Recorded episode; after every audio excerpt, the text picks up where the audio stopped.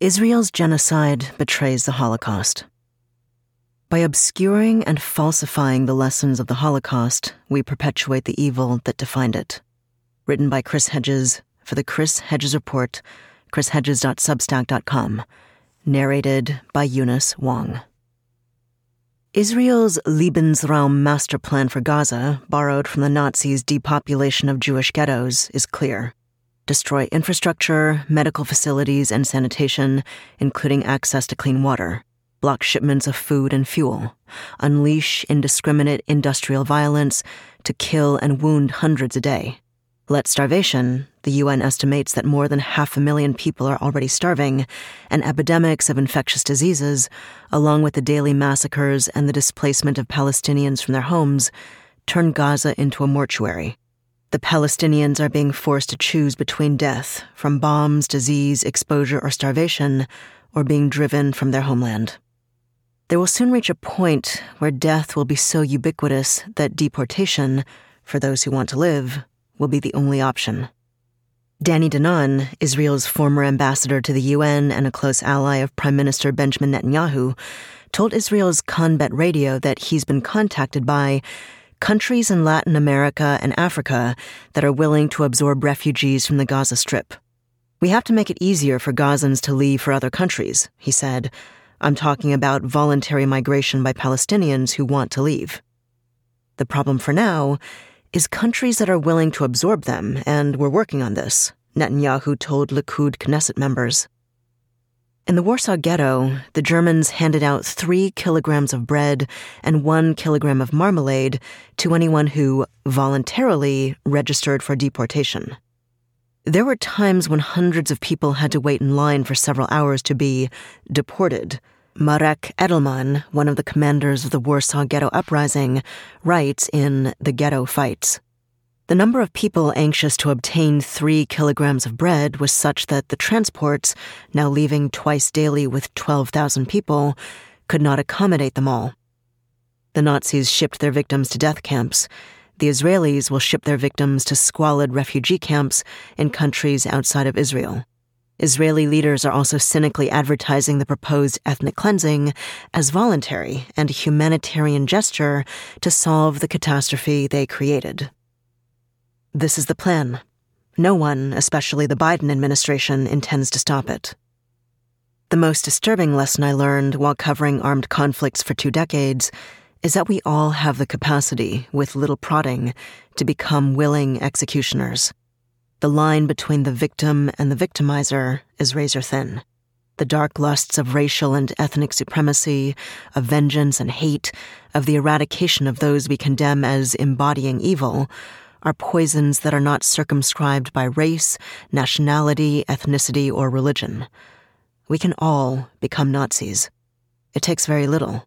And if we don't stand in eternal vigilance over evil, our evil, we become, like those carrying out the mass killing in Gaza, monsters.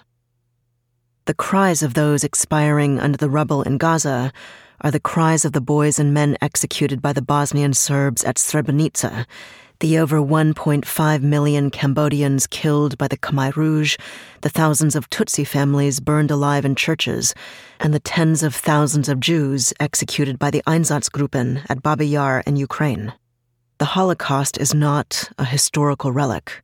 It lives, lurking in the shadows, waiting to ignite its vicious contagion. We were warned.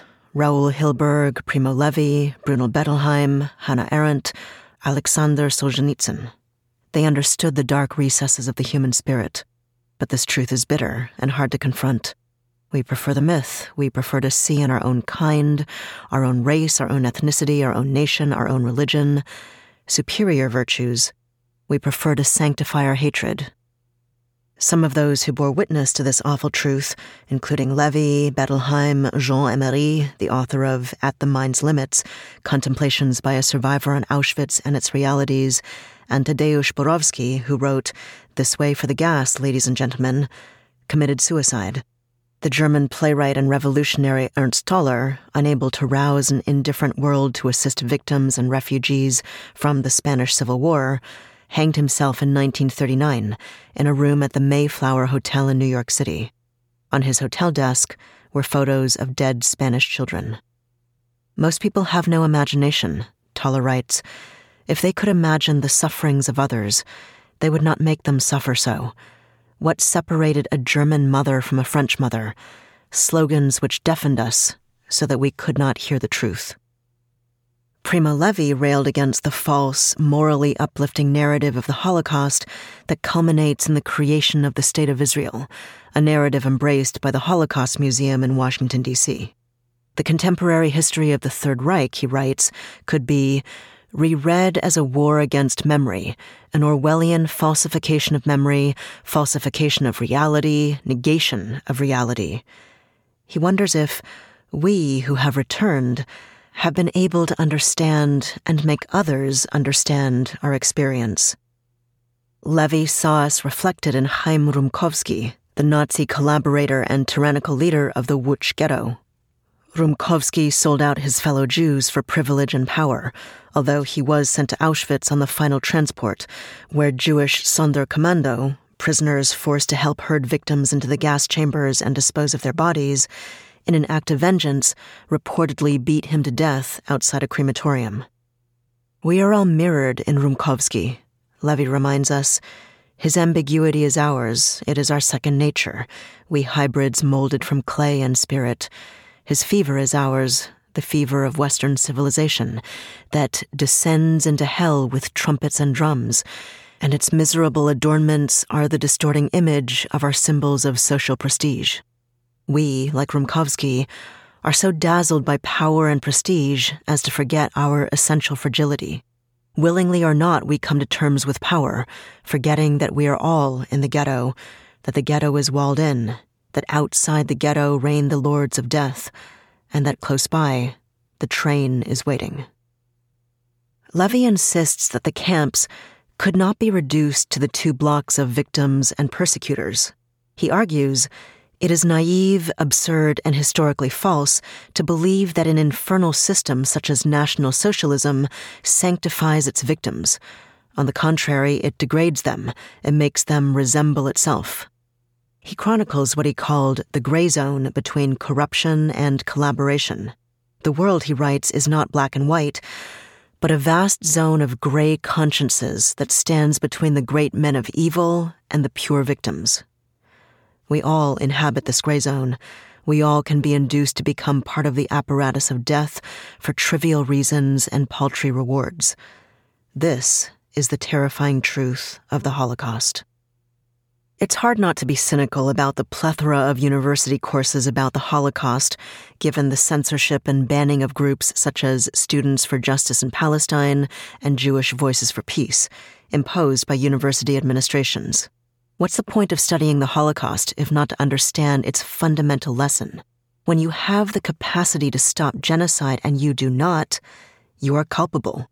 It's hard not to be cynical about the humanitarian interventionists, Barack Obama, Tony Blair, Hillary Clinton, Joe Biden, Samantha Power, who talk in sanctimonious rhymes about the responsibility to protect, but are silent about war crimes when speaking out would threaten their status and careers.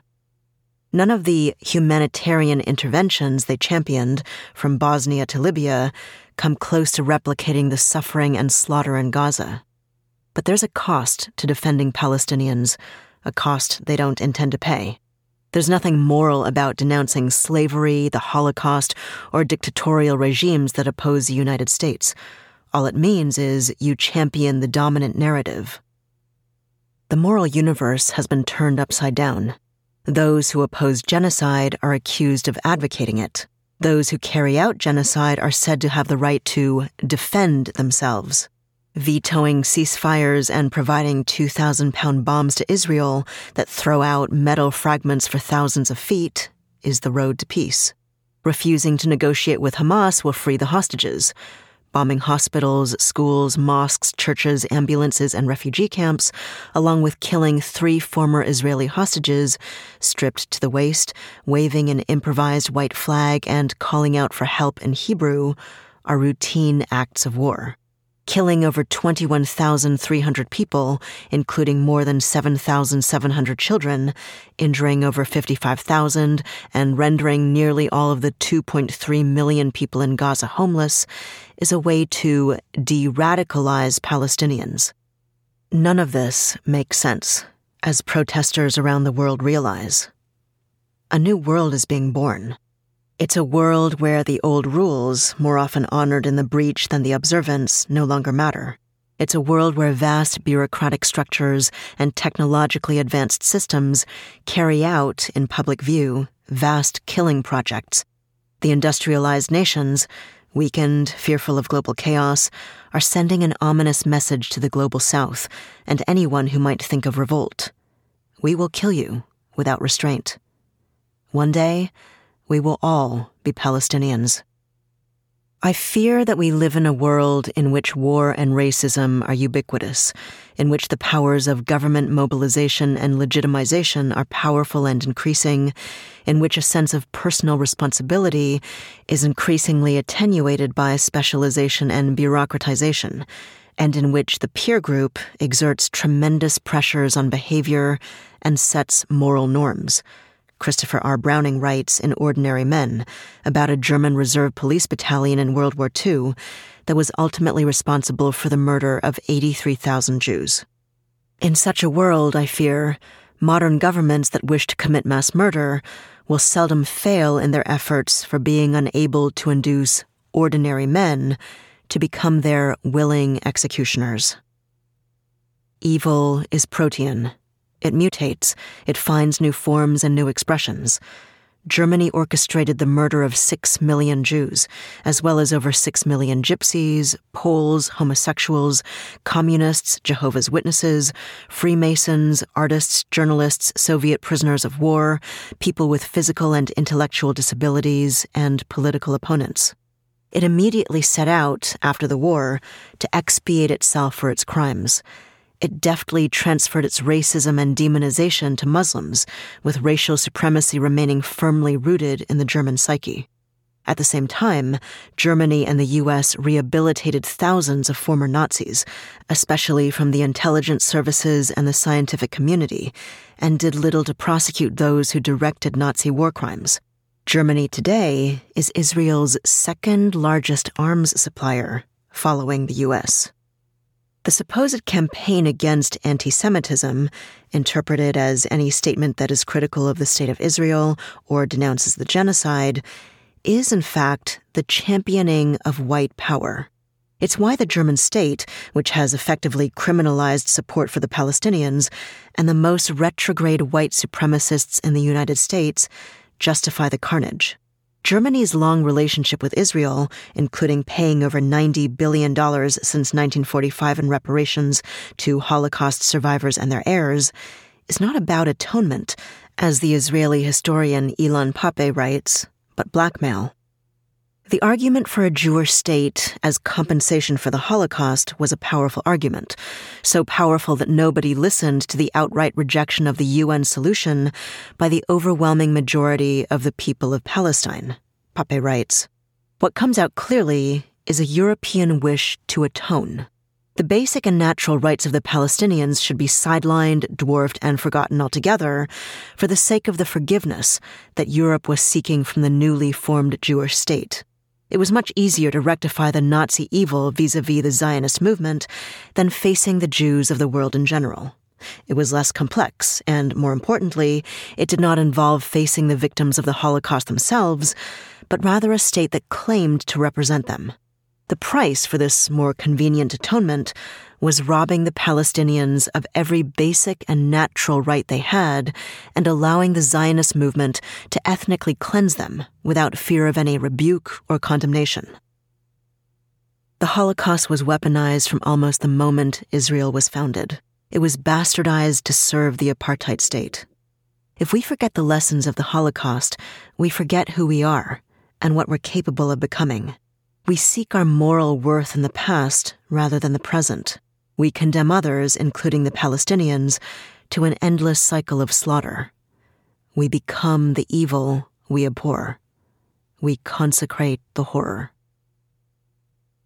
That was Israel's Genocide Betrays the Holocaust, written by Chris Hedges, narrated by Eunice Wong. Actor, a member of SAG AFTRA and Actors Equity. For the Chris Hedges Report, chrishedges.substack.com.